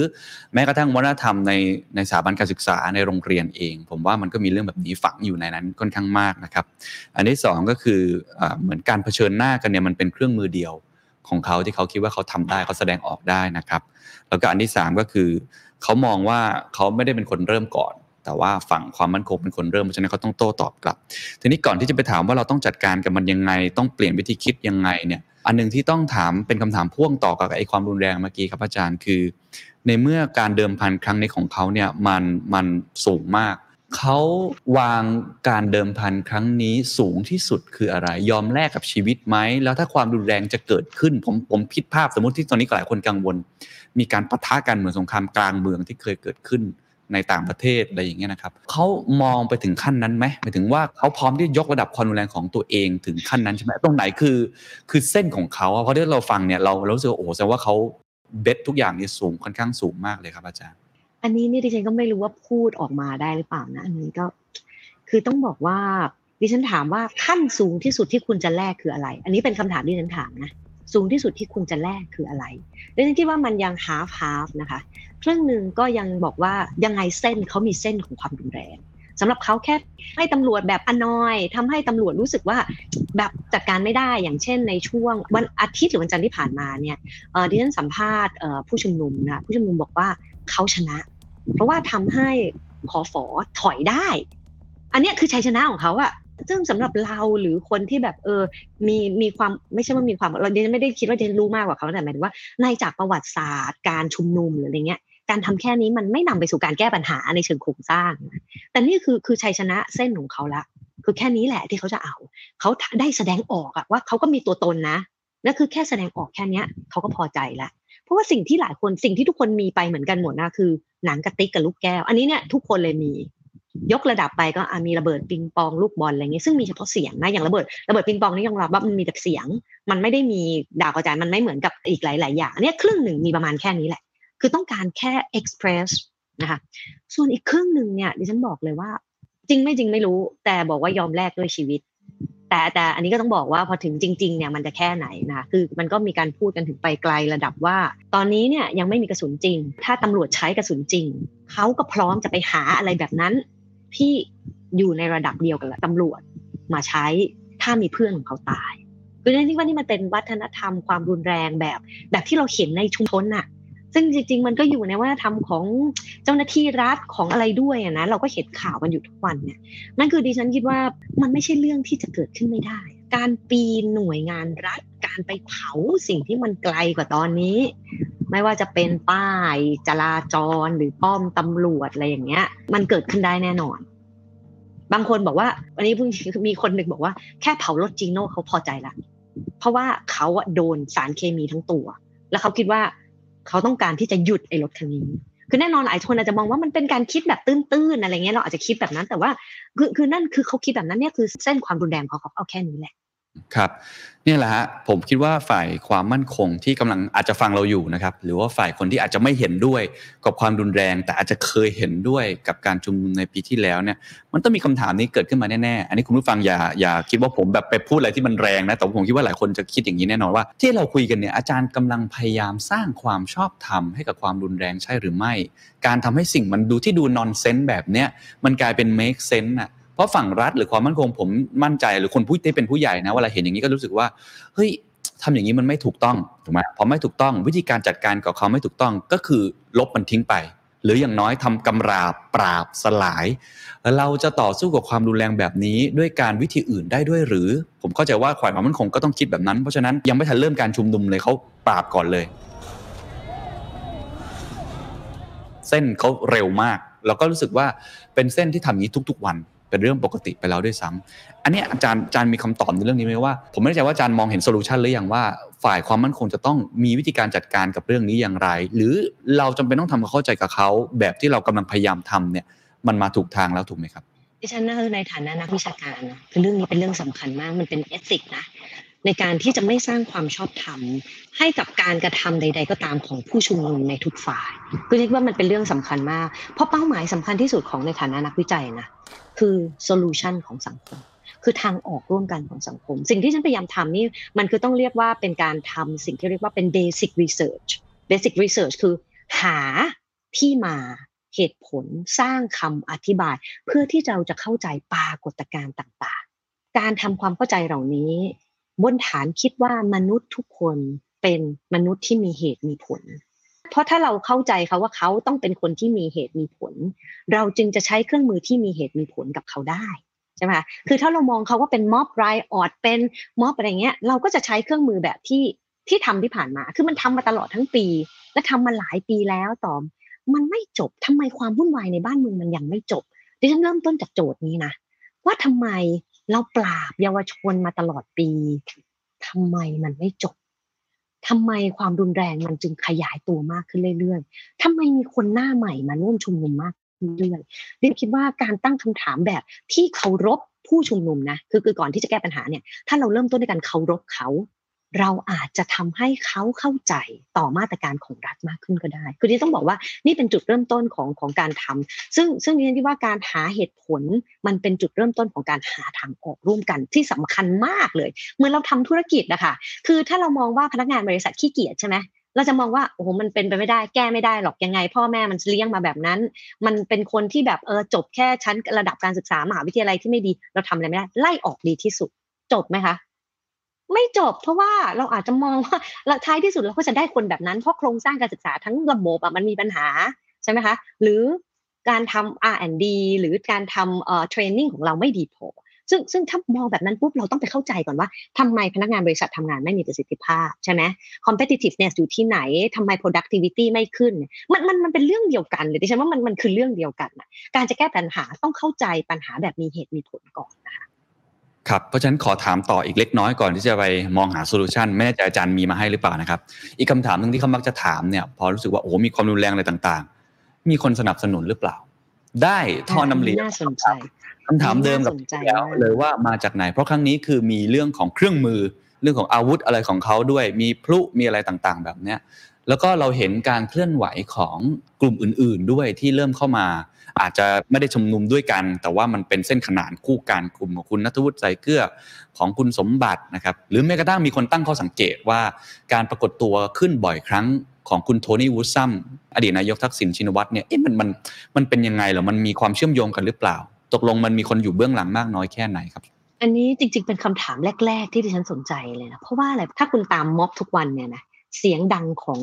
ที่สิ่งที่คล้ายระเบิด มันต่อเนื่องมากนะ ตั้งแต่แบบหกโมงเย็นจนถึงสามทุ่มครึ่งเนี่ยมันไม่เคยมันไม่เคยหยุดเลยอะที่จะถามตรงว่าเตรียมการกันมายังไงว่าเสียงมันถึงได้ต่อเนื่องมันคือมันต้องมีการเตรียมการใช่ไหมมันต้องแบบโอ้โหมีความต่อเนื่องได้ขนาดนี้มันมีการจัดเตรียมกันไงมันคือดิฉันนึกถึงอย่างแรกเลยนึกถึงว่า ต้องมีการ organize ระดับหนึ่ง อันนี้คือสิ่งแรกที่คิดเลยนะซึ่งดิฉันคิดว่าทุกคนก็คงจะคิดแบบนี้แหละ เพราะว่ามาแล้วการเผชิญหน้าการถอย การทุกอย่างมันดู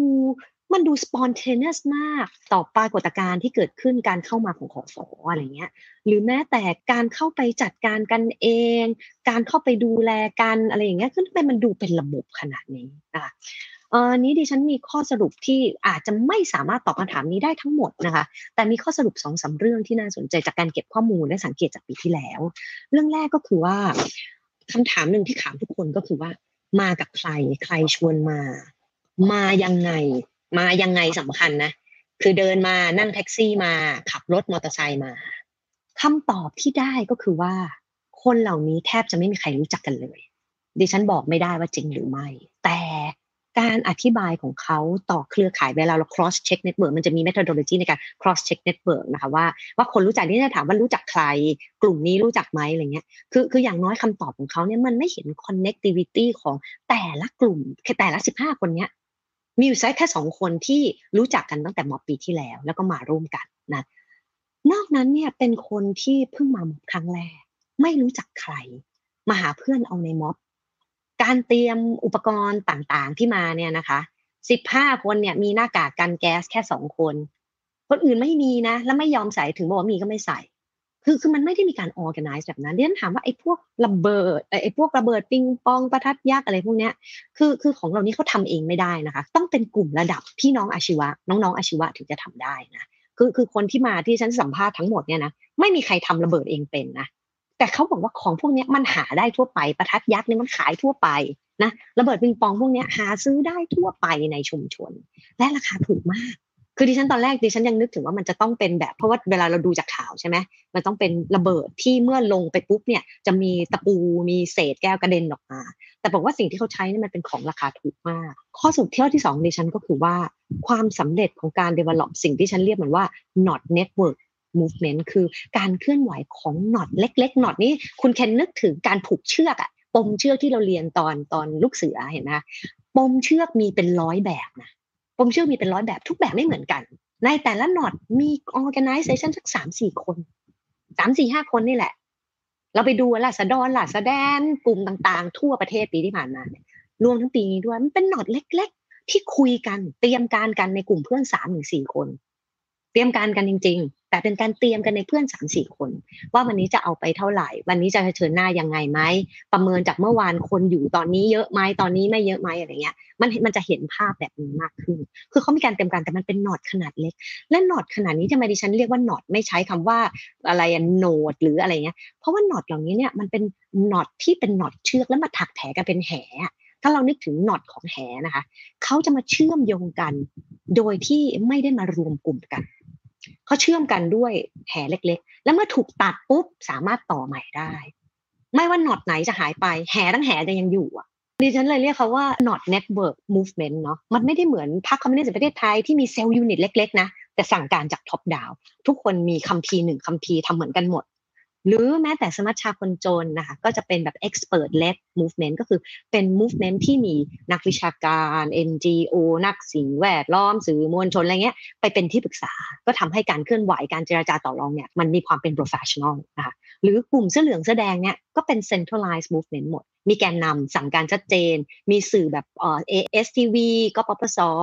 มีกลุ่มแบบแกนนำเสื้อแดงจากพรรคการเมืองอะไรอย่างเงี้ยใช่ไหมแต่ครั้งนี้มันไม่ใช่ไง และดิฉันคิดว่าสิ่งที่เกิดขึ้นในวันนี้ในดินแดงจากอย่างน้อย กลุ่มที่ดิฉันสัมภาษณ์ และดูผ่านการเรียนรู้ของเขาในปีที่แล้วนะจากการสัมภาษณ์สองคนที่ปีที่แล้วก็ม็อบมาตลอดเนี่ยวิธีการออ g a แก z e ของเขามันเป็นน็อตอย่างนี้เลยดิฉันถามชื่อเขาว่า เออ ถ้าจะติดต่อสัมภาษณ์แบบม็อบทะลุแก๊สอย่างเงี้ย ใครเป็นแกนนำเขาก็ตอบไม่ได้นะเขาบอกว่าก็ เออไม่รู้คือคือมันอาจจะมีสี่ห้าคนแต่มันมีหลายกลุ่มมารวมกันอาจารย์มันบอกไม่ได้ว่าเพราะแต่ละกลุ่มเขาก็เตรียมการของเขาอะไรอย่างเงี้ยถ้าถ้าเชื่อตามที่เราสัมภาษณ์คือมัน improvise มาก แต่มันเป็น improvise แบบมีการ practice มาตลอดหนึ่งปีที่ผ่านมานะคะคือคือทุกกลุ่มได้รับการ empower และเชื่อแล้วว่าสามสี่คนกูก็ทำอะไรได้สามสี่คนฉันก็ทำอะไรได้ make a difference can happen แบบจากหนึ่งคนสองคนสามคนคือเรนคิดว่าอันนี้เป็นเซนส์ที่แตกต่างกันมาก ของคนรุ่นนี้ไม่ว่าจะรวยหรือจะจนก็ตาม ความเชื่อมั่นใน self esteem ว่าคนทุกคนสามารถเปลี่ยนแปลงอะไรได้นี่ฉันคิดว่าจากการสัมภาษณ์ 15 คนเนี่ยมัน คือต้องบอกเลยวิธีการอธิบายเรื่องราวต่างๆ ไม่ได้ต่างจากลูกหลานชนชั้นกลางที่มีฐานะ ยกเว้นเขาสามารถคือชุกหลานชนชั้นกลางเขาจะอธิบายเป็นระบบในเชิงนโยบายได้มากกว่านะแต่ว่าแต่ว่าคนที่มาชุมนุมในปีนี้เขาจะอธิบาย frustration ปัญหาแต่ละวันของเขาได้เป็นระบบแต่เชื่อมโยงกับโครงสร้างไม่ได้นะอันสุดท้ายก็คือการเชื่อมโยงกับพรรคการเมืองกลุ่มก่อนหน้านี้ที่ไม่ใช่เยาวชน นี่คือสิ่งที่ฉันก็พูดมาตั้งแต่ปีที่แล้วว่า ท้ายที่สุดอะการเคลื่อนไหวของกลุ่มที่ต้องการเปลี่ยนแปลง มันไม่สามารถจะชนะหรือนำไปสู่การปฏิรูปอะไรได้หรอก ถ้าอยู่แค่กลุ่มเยาวชน มันเป็นไปไม่ได้ นะคะ ซึ่งดิฉันคิดว่าณจังหวะนี้มันก็มีแกนนำคนที่เป็นไม่ใช่เยาวชน แกนนำทั้งอดีตกลุ่มเคลื่อนไหวเสื้อแดง แกนนำของกลุ่มที่ต่อต้านรัฐบาลมาตั้งแต่แรกต่อต้านการรัฐประหารอย่างกลุ่มคุณหนูหลิงอย่างเงี้ยนะคะ หรือกลุ่มคนที่เคยสนับสนุนกปปสได้ซ้ำปีที่แล้ว อย่างกลุ่มคุณลูกนัดซึ่งเป็นคนหนึ่งเปอร์เซ็นบนเนี่ยนะคะคือกลุ่มคนเหล่านี้เนี่ยดิฉันคิดว่ารัฐบาลเองเนี่ย ความชอบธรรมดังน้อยในพื้นที่สาธารณะนี่มันลดลงมาก จนในแง่นึงมันเป็นจังหวะทางการเมือง ที่กลุ่มที่ได้รับผลกระทบและกลุ่มที่อยากเรียกร้องการเปลี่ยนแปลงเนี่ยเขามองแล้วว่านี่คือจังหวะ คือดิฉันคิดว่ามันเป็นจังหวะทางการเมืองนะ ซึ่งเยาวชนเนี่ยดิฉันต้องบอกเยาวชนปีที่แล้วเนี่ยมันเขาไม่ได้ประเมิน จังหวะทางการเมืองที่เป็นระบบอย่างกลุ่มการเมืองที่มีประสบการณ์อย่างกลุ่มเหล่านี้ ซึ่งการเข้ามากลุ่มเหล่านี้ดิฉันต้องบอกเลยว่า มันเป็นทั้งความพลาดของรัฐบาลที่สร้างเงื่อนไขแบบนี้เองด้วยนะคะ แล้วเราจะเห็นพัฒนาการการชุมนุมที่ไม่รวมกันนะ ยังไงดิฉันไม่เชื่อว่าทั้งหมดนี้จะรวมกันแบบกปปส หรือจะเป็นแบบเสื้อแดงในอดีตหรือจะเป็นแบบพันธมิตรนะ มันจะไม่มีการรวมกันแต่จะเป็นการชุมนุมที่แต่ละกลุ่มมีอัตโนมีเพราะดิฉันคิดว่าตัวคุณหนูลิงตัวคุณนัทวุฒิก็รู้จักเนเจอร์ของคนรุ่นนี้มากขึ้นระดับหนึ่ง คือยังไงก็ตามมันเป็นคนละ nature คือเราจะเห็นการชุมนุมของคุณณัฐวุฒิก็จะมี nature อีกแบบหนึ่งใช่ไหมเขาก็จะอย่าง centralize แกนนำผู้คนเนี่ยมันก็มีความสำคัญ หรือกลุ่มคุณหนูหริ่งที่ ได้ใจชนชั้นกลาง ที่อยากเห็นการปฏิรูปอะไรก็จะเป็นอีกแบบหนึ่งแล้วเราจะเห็นการชุมนุมที่ไม่ได้หลอมรวมเป็น แต่พลังของการเติบโตขึ้น ท่ามกลางความแตกต่างเนี่ยเราจะเห็น mass protest และยิ่งตอนนี้ในแง่ของ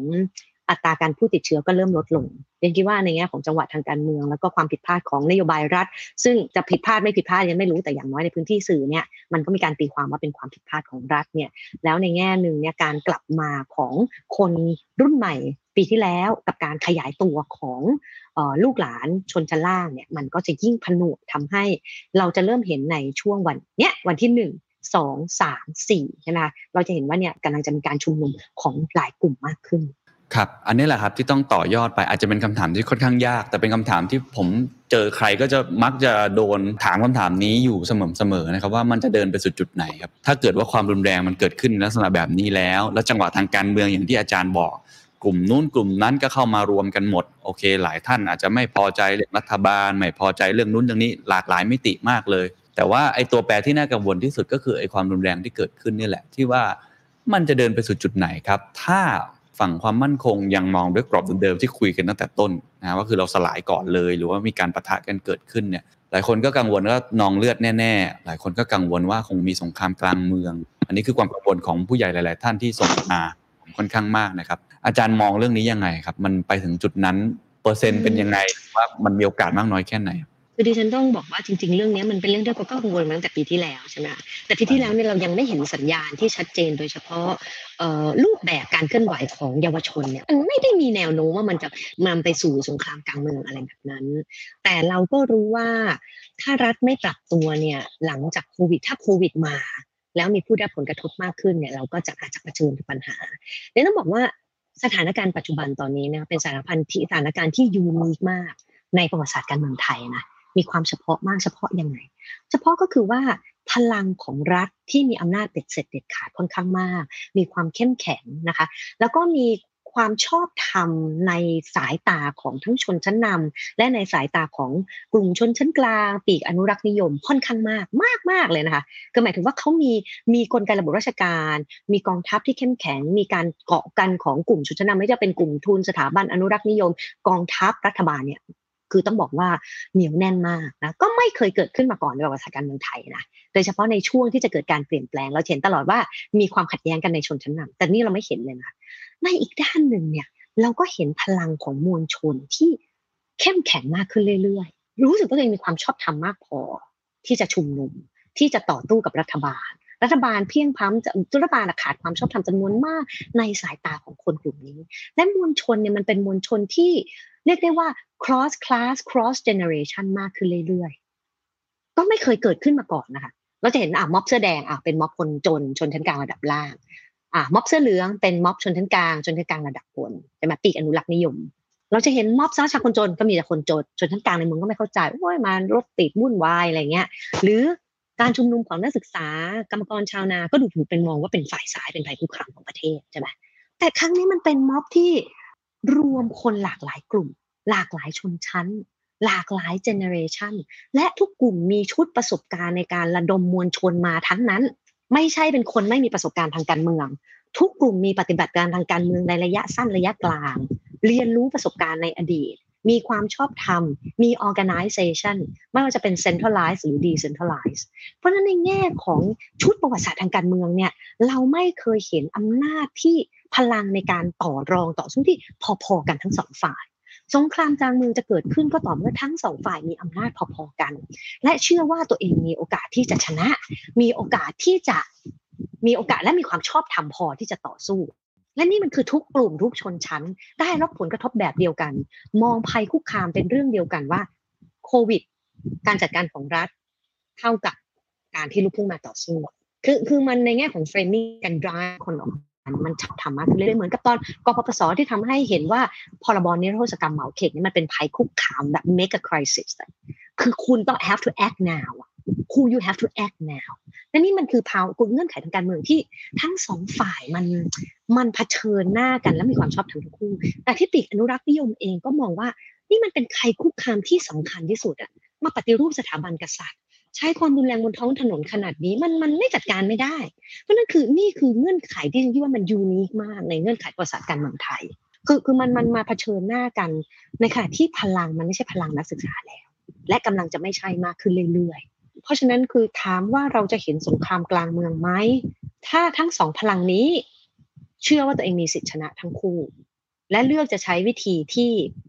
ที่คิดว่าการรเผชิญหน้าเป็นเงื่อนไขสำคัญเรียนคิดว่าเราอาจจะหลีกเลี่ยงไม่ได้ที่จะเห็นสงครามกลางเมือง จะแบบระยะสั้นระยะไกลเพราะเราก็พูดเอาเข้าจริงตอนนี้สิ่งที่มันเกิดขึ้นมันยังไม่เท่าพฤษภาห้าสามนะคะ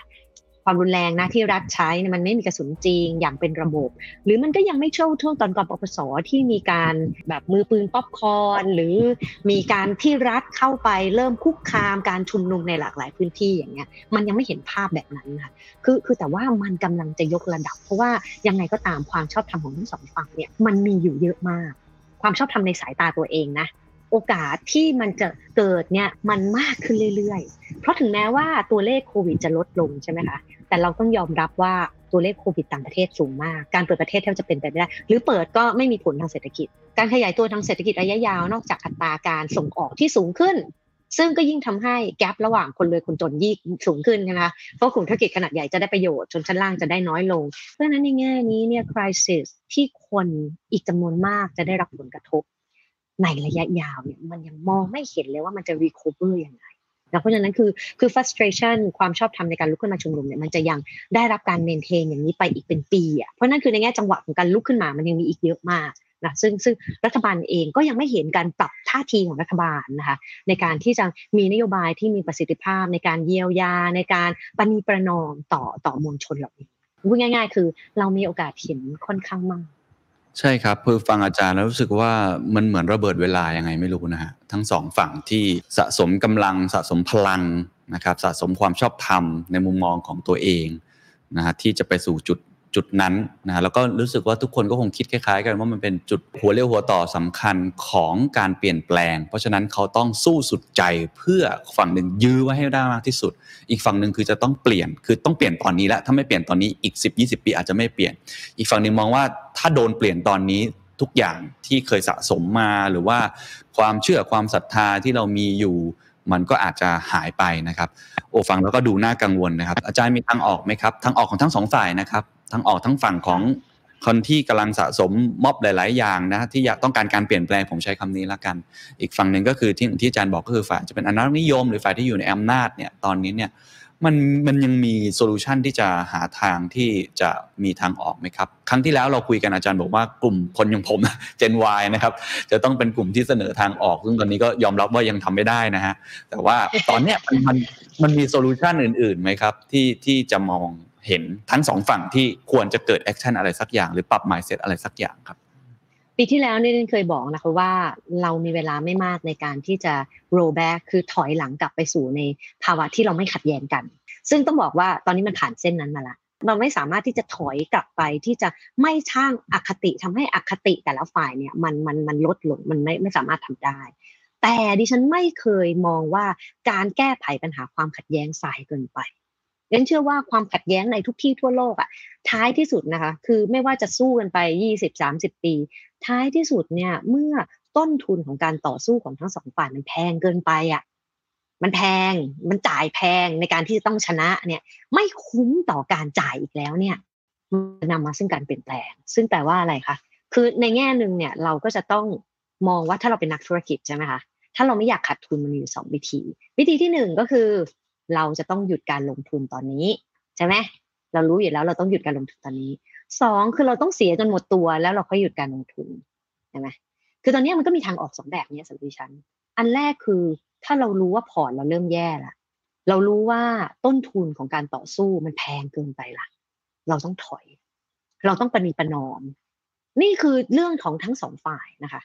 คือในแง่หนึ่งของผู้ชุมนุมเองก็แต่เออดิฉันมองก่อนว่าในสำหรับผู้มีอำนาจนะคะ ที่ผ่านมาต้องบอกว่าการใช้ยุทธวิธี ข่มกูคุกคาม ใช้กำลังไต่ระดับจากเบาไปหาหนักเนี่ยนะคะ มันใช้ได้ผลมาตลอด ทุกมวลชนทุกม็อบนะคะหรือการเจรทุกม็อบใช้ได้มาตลอดโดยเฉพาะกับเสื้อเหลืองเสื้อแดงนะคะโดยเฉพาะกับเสื้อแดง แต่ถ้าจุดนี้ทั้งหมดนี้ที่เป็นมาตรการความมั่นคงอย่างเดียวนะคะ ตอนนี้คือเราใช้เฉพาะมาตรการความมั่นคงอย่างเดียว ซึ่งแต่ว่าเจ้าหน้าที่ในระดับปฏิบัติการเนี่ยมีเครื่องมืออยู่สี่ห้าอย่างเงี้ยใช่ไหมคือเขาก็ไม่มีเครื่องมืออะไรมากแบบนี้ก็ทำได้แค่นี้ มันไม่ได้ผลต้องปรับแล้ว ปีที่แล้วอาจจะไม่ปฏิรูปอะไรเลยนะคะ แต่ปีนี้การยอมประนีประนอมการเจรจาที่เคยได้ผลกับม็อบเมื่อก่อนก่อนนี้มาม็อบคนจนม็อบผุมผลประโยชน์อะไรเงี้ย มันได้ผลก็คือต้องเริ่มทำแบบนั้น ไม่มีใครได้ทุกอย่างที่ตัวเองต้องการ นี่คือสิ่งที่ผู้ใหญ่บอกเด็กบอกม็อบเด็กปีที่แล้วมาตลอดนะดิฉันว่าเป็นสิ่งที่ชนชั้นนำต้องบอกตัวเองด้วยว่า ไม่มีการที่เราจะได้อะไรทุกอย่างที่เราต้องการ แม้แต่ได้ความชอบธรรมที่เรารู้สึกว่าเราไม่ผิดอะเราทำดีที่สุดแล้ว แต่แต่มันอาจจะเราอาจจะต้องยอมรับว่า เราทุ่มเทเต็มที่เราทำดีที่สุดแล้วมันไม่ใช่ความดีที่สุดแล้วของสายตาของคนอื่นนะคะ อาจจะต้องมีการยอมจริง ๆ ไม่ว่ายอมในระดับไหน ท่านนายกลาออก กลับไปหาข้อเสนอแรก ๆ เลย ปฏิรูปการศึกษา การจัดการกับระบบการศึกษาแบบใหม่นะคะนี่คือมันมันเป็นสิ่งที่ต้องทำจริง ๆ แล้วอะหรือเราจะยอมจริง ๆ ว่ามีสงครามกลางเมืองนะคะ ธุรกิจการลงทุนแย่นะคะ แม้แต่หนึ่งเปอร์เซ็นบนก็ได้รับผลกระทบ ธุรกิจอสังหาริมทรัพย์อย่างเงี้ย เจอแน่นอนใช่ไหมคะ คือตอนนี้คือประเทศไทยเนี่ยราคาที่ดินมันไม่มีวันขึ้นในอนาคตมันจะแย่ลงหรือมันจะเท่าเดิมเนี่ยคือสงครามกลางเมืองมันจะฝากบาดแผลและความเชื่อมั่นต่อการลงทุนในระยะยาวมากนะเพราะนั้นคือนั้นยังไงในกลุ่มธุรกิจเนี่ยถึงแม้ว่าผลประโยชน์ที่ได้จากการมีความสัมพันธ์ที่ดีต่อรัฐหรือการ keep status quo เนี่ยมันจะมันจะยังเป็นทางออก แต่ในอนาคตมันอาจจะไม่ใช่ เพราะนั้นก็ต้องมีแผน A B C นะคะในสำหรับกลุ่มมวลชนเองนะคะที่มีประสบการณ์ในทุกฝ่ายเนี่ยดิฉันคิดว่า แน่นอนว่าชนชั้นนาก็จะบอกกลุ่มนี้เสมอว่าคุณจะไม่ได้ในทุกอย่างที่คุณต้องการนะแต่ปัญหาก็คือว่าเขาก็ไม่เคยได้อะไรเลยนะ โดยเฉพาะการชุมนุมของเยาวชนตั้งแต่ปีที่แล้ว แต่อาจจะต้องเข้าใจว่ารัฐไทยนะ ตอนนี้เป็นรัฐที่ไม่ยังไม่ประนีประนอมและมีความเข้มแข็งมาก เพราะฉะนั้นคือการการยกระดับการชุมนุม โดยการเผชิญหน้าความรุนแรงเนี่ยก็อาจจะเป็นเพียงวิธีการเดียว อาจจะเป็นเพียงวิธีการเดียวนะคะ ในการลดทอนความชอบธรรมของรัฐ express ความเป็นตัวเรา แต่ในระยะต่อมาเนี่ยเมื่อเราเรียนรู้ว่าการเผชิญหน้า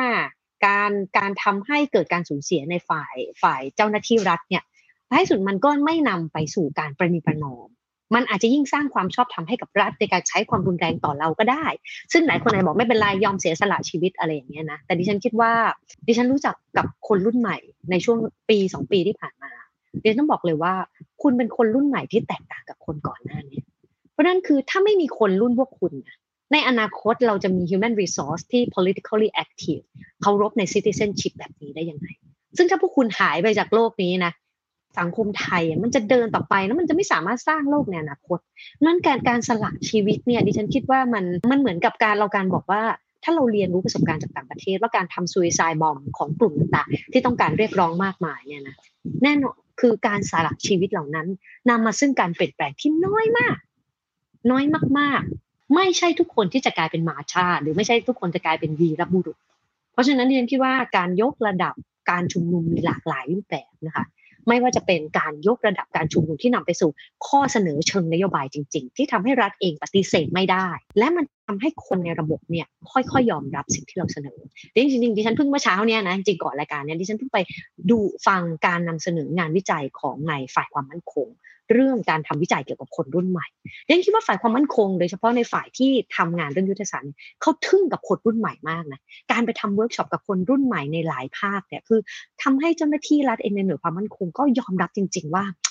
เขาปรับตัวไม่ทันต่อการรับรู้ข้อเสนอของคนรุ่นใหม่ คือมันมีการนำข้อเสนอคือเขาไปทำแบบ simulation workshop ต่อนโยบายของประเทศเนี่ยเขายอมรับเลยว่าคนรุ่นนี้เนี่ยมันมันแตกต่างคนรุ่นก่อนนั้นคือ คือการที่ทำให้คนรุ่นก่อนหน้านี้ยอมรับเราได้เนี่ยมัน take time แต่ดิฉันเข้าใจว่าสำหรับพี่น้องเยาวชนที่อยู่ที่ดินแดงตอนนี้มันมีปัญหาเยอะมากที่รอไม่ได้ แต่หลังจากที่เราสู้ไประดับหนึ่งแล้วเนี่ยเราอาจจะต้องสรุปบทเรียนว่า มันทำให้ปากท้องของเราดีขึ้นไหม มันทำให้รัฐนอกจากได้ยินเสียงเรา เมื่อเขาได้ยินแล้วเนี่ยมันมันอาจจะไปสู่วิธีการแบบอื่นก็ได้ ซึ่งดิฉันรู้ว่ามันมันต้นทุนในการที่จะไม่เกิดการเปลี่ยนแปลงมันสูงมากสำหรับพวกเขา แต่ว่ายังไงก็ตามดิฉันคิดว่ามันมีวิธีการอื่นอีกหลายอย่างนะคะสำหรับทางออกที่มันจะต้องมีร่วมกันเลยนะคะ จริง ๆ ก็พูดจนไม่รู้จะพูดยังไงแล้วนะการเปิดพื้นที่ในการพูดคุยอะ มันไม่มีวันสายเกินไปนะ คือยังไงก็ตามมันเป็นเรื่องที่จะต้องทำจริง ๆ แล้วต้องเป็นวิธีที่มีดินามิกมากขึ้นสำหรับคนทั้งโลกออนไลน์ออฟไลน์ เพราะว่าดิฉันคิดว่ามันไม่สามารถที่จะทำให้ผู้ใหญ่เข้าใจเราได้ถ้าเราพูดนะคะ ถ้าเราด่าอย่างเดียว หรือเราใช้ความรุนแรงอย่างเดียวเนี่ยเขาไม่มีวันฟังเรา หรือแม้แต่ผู้ใหญ่เองก็ตาม เมื่อฟังแล้วอะมันจะต้องหาวิธีการแก้ไขปัญหาแบบอื่นซึ่งดิฉันคิดว่าสิ่งที่ฉันพูดเหล่านี้เนี่ยมันมีคนเขียนข้อเสนออยู่เยอะมาก แต่ตอนเนี้ยปัญหาที่มันบังตาเราอยู่ทั้งหมดก็คือ ต้นทุนที่เราจะเสียต่อการใช้ความรุนแรงทั้งสองฝ่ายเนี่ยมันยังไม่แพงมันยังจ่ายได้ในทั้งสองฝ่าย